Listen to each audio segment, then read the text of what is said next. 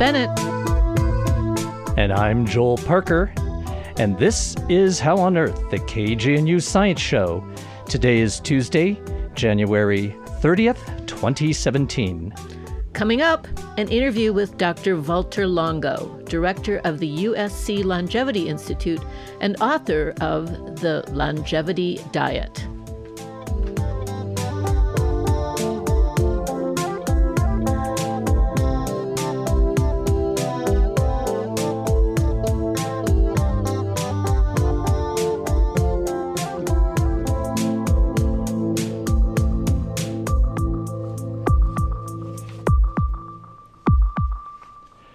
We begin with a look at some of the recent news in science. Some animals live a really long time, and scientists hope to find clues as to how to extend human lifespan by studying them. The longest lived rodent is the naked mole rat. These burrowing rodents with wrinkled pink skin and large protruding teeth live in big subterranean colonies in the grasslands of East Africa. They can live up to 30 years, which is 10 times longer than the lifespan of similarly sized rodents. The mole rats also exhibit some amazing physiology. For instance, they almost never get cancer. They can survive almost 20 minutes without oxygen, and they're resistant to many types of pain.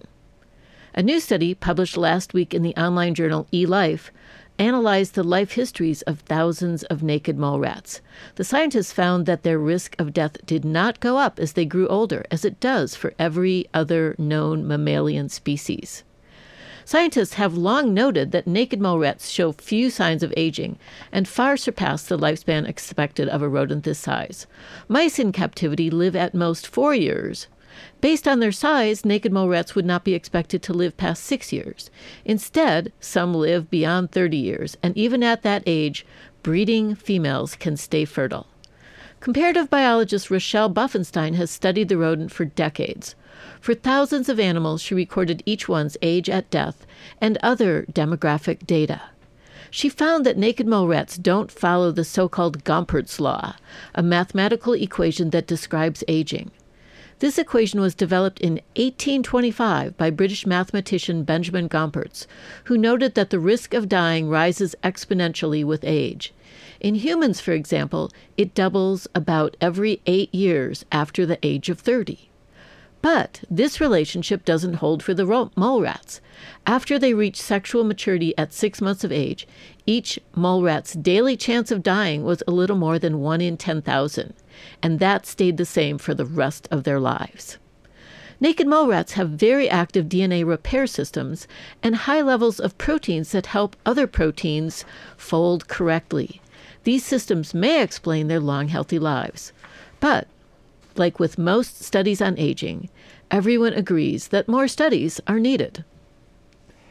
Humankind is in the midst of a massive drive to harness solar energy to power our homes, gadgets, and industry. Plastic solar cells based on blends of conducting organic polymers are of interest for making lightweight and cheap solar cells. The problem with these kind of solar cells is that their solar power efficiencies are very closely related to the way the different types of materials mix and crystallize in thin films.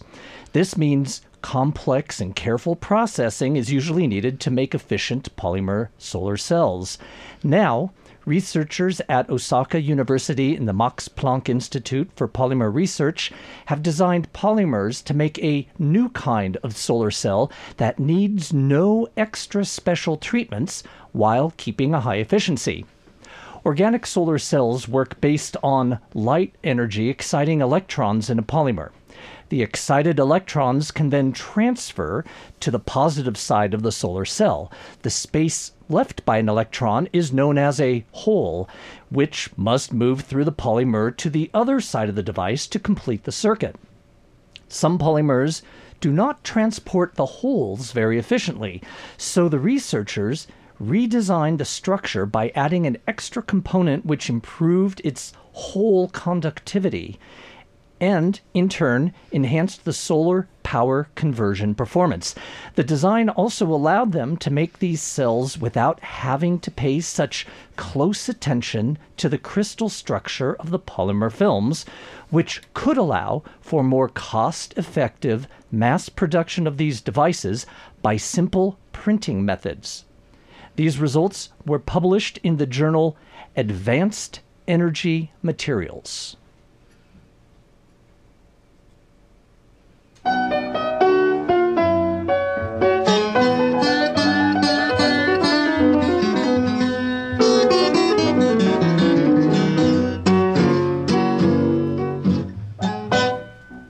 say you're getting old,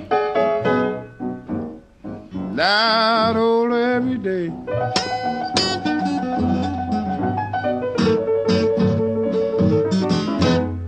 You say you're getting old. Yeah, you say getting old every day. Dr. Valter Longo has researched the fundamental mechanisms of aging in yeast, mice, and humans using genetics and biochemistry. He's also interested in studying molecular pathways found in all species, from simple organisms to humans, that can be controlled to treat or prevent diseases like cancer, Alzheimer's, and other diseases of aging. Last week, I spoke with him about his new book, The Longevity Diet. Welcome to the show, Dr. Valter Longo. You've just come out with a really fascinating book, The Longevity Diet. And so um, let's start off by talking a little bit about the background um, that led you in your gerontology re- research to come up with this longevity diet. Yeah, so the background actually um, starts uh, many years ago in the uh, early 90s um, where I joined the, the laboratory Roy Walford, and Roy was one of the, I think he was the uh, world uh, leading figure at the time on aging and uh, nutrition, and uh, and he was um, he had uh, promoted something called calorie restriction, which is uh, feeding people essentially 30% less calorie than normal. Um, and um, but that wasn't going anywhere, and and so I started working on the on the genetics of aging. And in fact, I just learned that one of your uh, mentor was uh, Tom Johnson, and he was one of the the leading figure at the time on the genetics of aging. Uh, he was working in worms, uh, but I started working in yeast in an even simpler organism, and that uh, I used to uh, come up with some of the the key genes that regulate longevity, and then from there. Um, it was a search for the easiest possible intervention that could regulate these genes that then regulate aging and regulate uh, uh aging age-related diseases. And I think it's important to point out because I find this in my students all the time that it's hard to believe we have the same genetic pathways as simple organisms like yeast and worms, but in fact, we do. We share this ancestry with them. So it's really valid to study human conditions like aging in worms and yeast. Yes, uh, uh, not only we uh, we share the genes, we also um, and that was one of my very early findings that people uh, found to be uh, ridiculous. Uh, we share this starvation response effects, right? So from bacteria, I have shown the bacteria when when I starved them, they lived longer and they were stronger, and and yeast, same thing, longer lived, and and I think. Um, similar data was coming out of uh, other organisms like worms, and um, and people just thought it was uh, it, it was an, you know very interesting uh, uh, science. Uh, but then it turned out to be really the basis uh, for me for many studies, including clinical tri- trials on humans, which then turned out to be successful. Yeah, so I want to come back to those clinical trials in humans in just a second, but let's talk a little bit about the cell biology and biochemistry of caloric restriction because I think it's truly remarkable. What what is going on in cells when you cut the calories that you feed them? Yes, so I think that um, uh, we and or I uh, made some discoveries in in this past 25 years, and one of them is the uh, what I call the protein uh, uh, pro-aging pathway, which is the TOR kinase. So if you have a lot of proteins in the diet, these uh, um, uh, TOR cis kinase genes are uh, are activated, are, expressed, and so activated, and um, and and the other one is the sugar pathway, which is the in yeast the RAS PKA. In mammals seems to be more PKA dependent. So these uh, uh, genes are are activated in response to um, having glucose in the diet uh, or in the blood. And uh, so together, um, and both of them are connected to something uh, originally discovered by Tom Johnson and Cynthia Kenyon, which is the uh, IGF-1 uh, or insulin-like uh, um, pathway, and um, um, and and so together these three pathways accelerate aging and also accelerate cellular damage and diseases. And do you find it a hard sell convincing people that they should eat less protein? It seems like everybody in this country wants to eat more protein. Yes, uh, and, and, I started the book talking about pillars of, longevity and, and making the point that we can no longer have this one pillar strategy.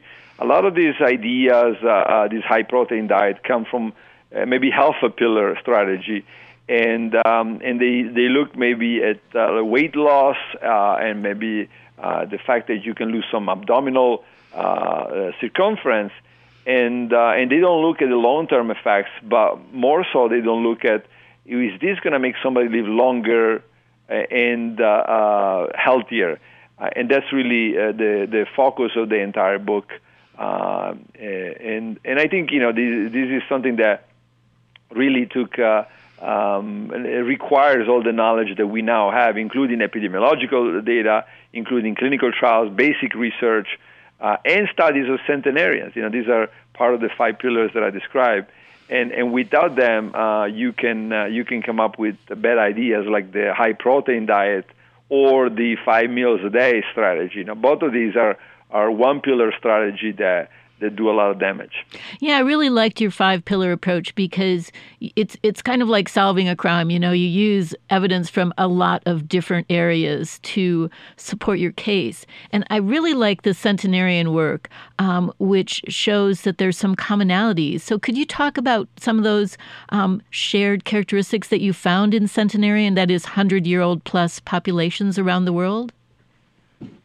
Yes, uh, so absolutely, I think you, you're, you're right on when you when you say uh, the uh, the strategy that we use in uh, in the courtroom is much better than the strategy that we use to come up with uh, nutrition that can uh, have tremendous effects on, on your lifespan and, and whether you get cancer or not or whether you get diabetes or not. So it's remarkable that that we don't do what we already do in the court. But um, yeah, the centenarians, I think it's a very very important. Um, pillar why. Uh, let's say that you come up, somebody uh, wrote to me uh, the other day and said, "Wow, uh, Dr. Long, you're talking about this uh, uh, low protein diet and and maybe vegan pescatarian diet, but what about the Inuit population? And they they were long lived and this and that." Then I, I looked it up. And, and there was a publication that I found very rapidly that say that the Inuit lived 10 years shorter than the general Canadian population, right? And this uh, population apparently has a high meat-based diet. So uh, the centenarians, whether they're the Okinawans or the people in Loma Linda, uh, not necessarily centenarian, but long, longer lived than everybody else, or the people in Sardinia, Italy, or Calabria, Italy, uh, just certain areas, not all, all of these regions, but they have in common a, a vegan uh, plus pescatarian. Of course, they eat some meat, they eat some cheese, uh, but a lot of the times, for example, the cheese is uh, from goat or sheep, uh, and um, and the meat, the red meat, is something that may may have had uh, once a month in the old days, and maybe now they have it once a week. Uh, so um, so they, they all have in common these uh, these features, which is you know low protein, vegan, pescatarian. They eat within 12 hours a day. Uh, they rarely you see a centenarian uh, eating, let's say, starting to eat at 7 a.m. and ending at, at midnight. Uh, that's very uncommon. So uh, these are some of the rules that I think are, are, are common to all centenarians, and, and, and they represent one of the most important pillars in my book. And do you think that all centenarians across these various cultures share certain genes, or that specific longevity genes would have come about um, in that is different genes relative to different cultures? No, no, they definitely don't share any uh, genetic uh, uh, advantage, if that's what you're asking. Um, and now, to make it like in Sardinia, for example, and probably Calabria, and uh, I wouldn't be surprised also Okinawa, um, islands or, or, small towns, uh, uh, genetic factors are probably very important in combination with the diet and with the lifestyle to get these people to get to reach such a record longevity. For example, Seulo, Sardinia, um, there's one of the highest uh, prevalences or, or, certainly incidences of, of uh, uh, centenarians in the world. They um, they have uh, five names, five last name in the entire town, right? So this is suggesting that probably uh, they are sharing some genetic uh, some genetic advantage that allows them to, to make it to such an old age. Right.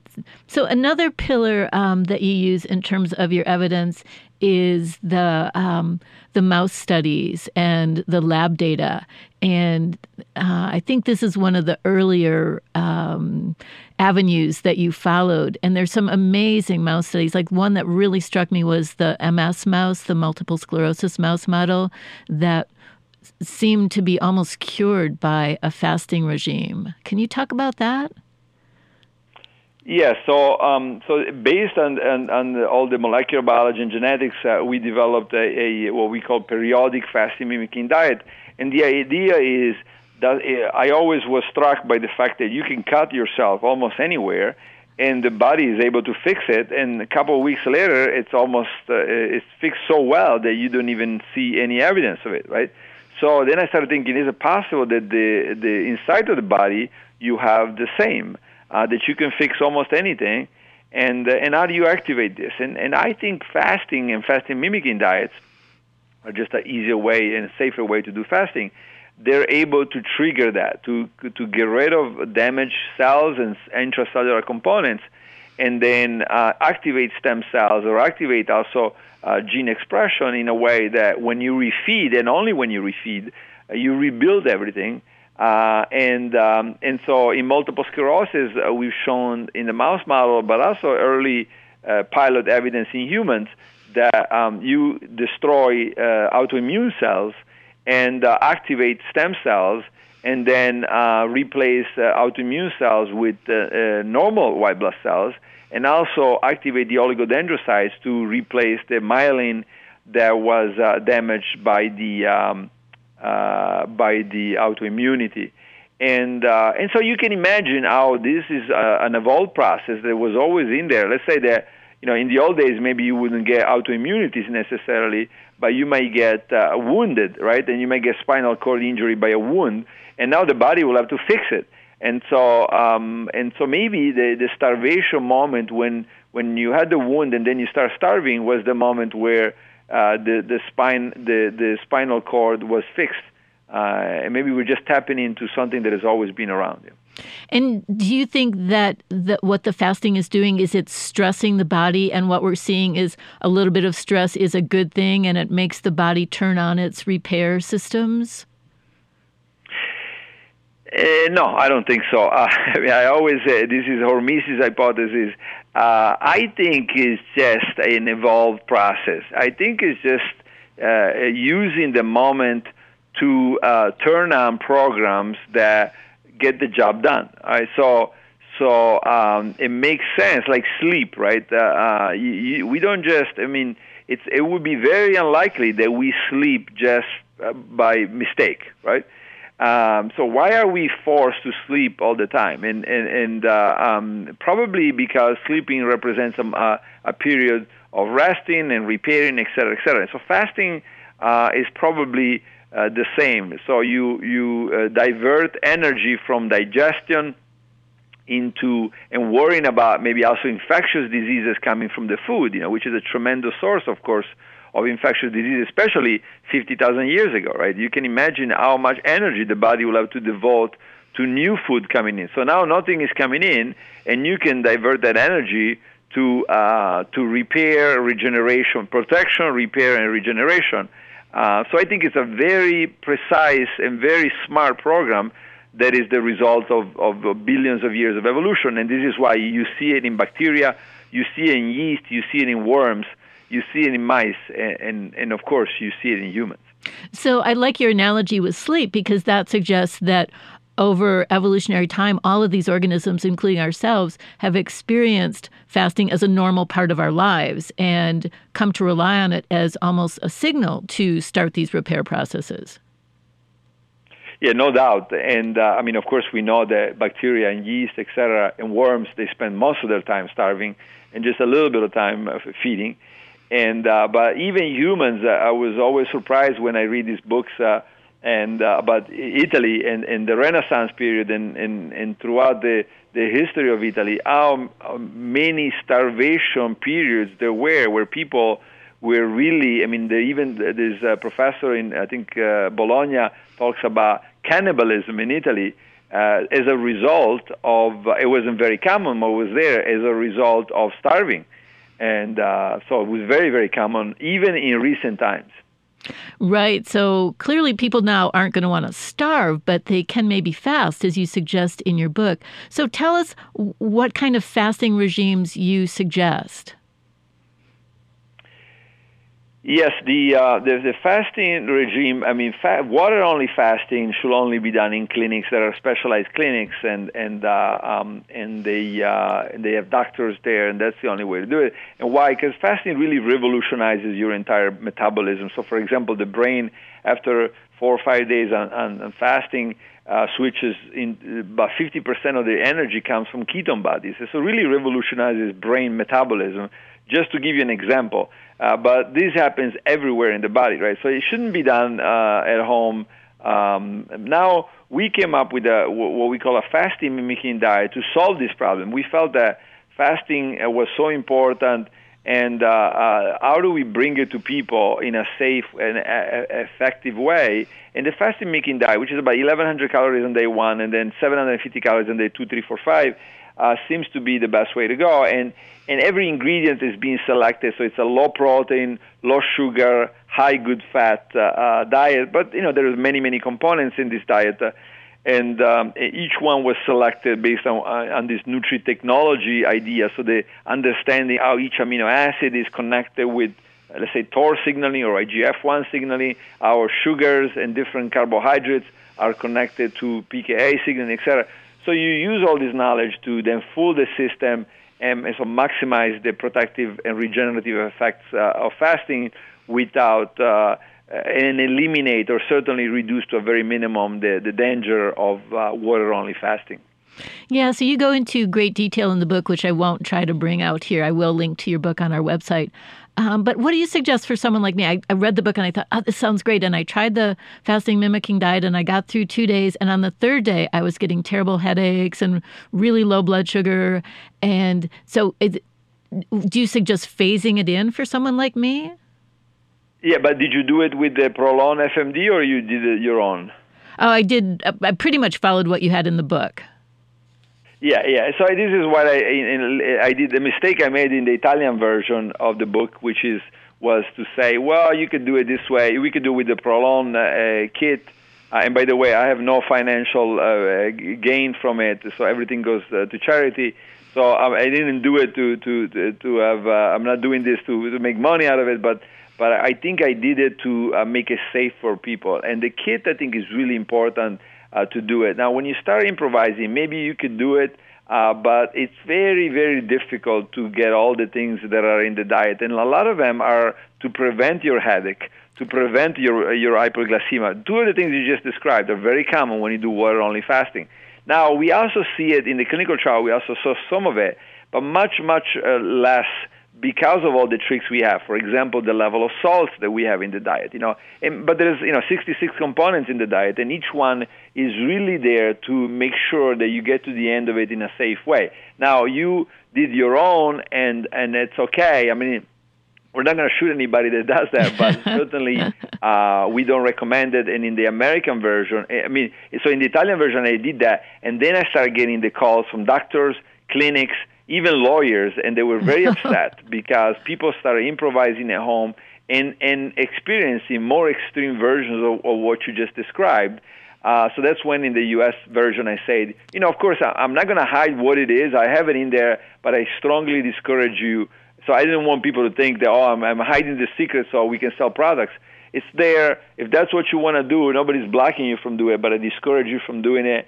Uh, you know, I think it's a it's a good investment. To uh, I think the kit now is something like two hundred and twenty dollars, and it's probably uh, done uh, four times a year on average and, and Americans, a middle class American, will spend about a hundred and ninety dollars a week in drinks and food. So basically, if you do the, this fasting making diet, you're not spending a dime on, on, on anything else. So in the end, it doesn't cost you very much at all. So yeah, again, I, I encourage you to do it. And uh, this also helps the, the Create Cures Foundation that I started uh, that will continue to do research in this area. Right. And what a great way to raise money for your research. So I will link to your website as well so people can investigate that kit if they so desire. And I want to thank you for a fascinating interview. Unfortunately, we are out of time, but um, I am sure people can follow up by checking on your website. Thank you so much, Valter Longo, and good luck with your well, book and your research. Thank you very much.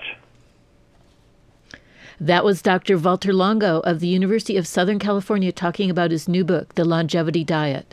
It's a practical guide to eating to control your metabolism for a longer, healthier life.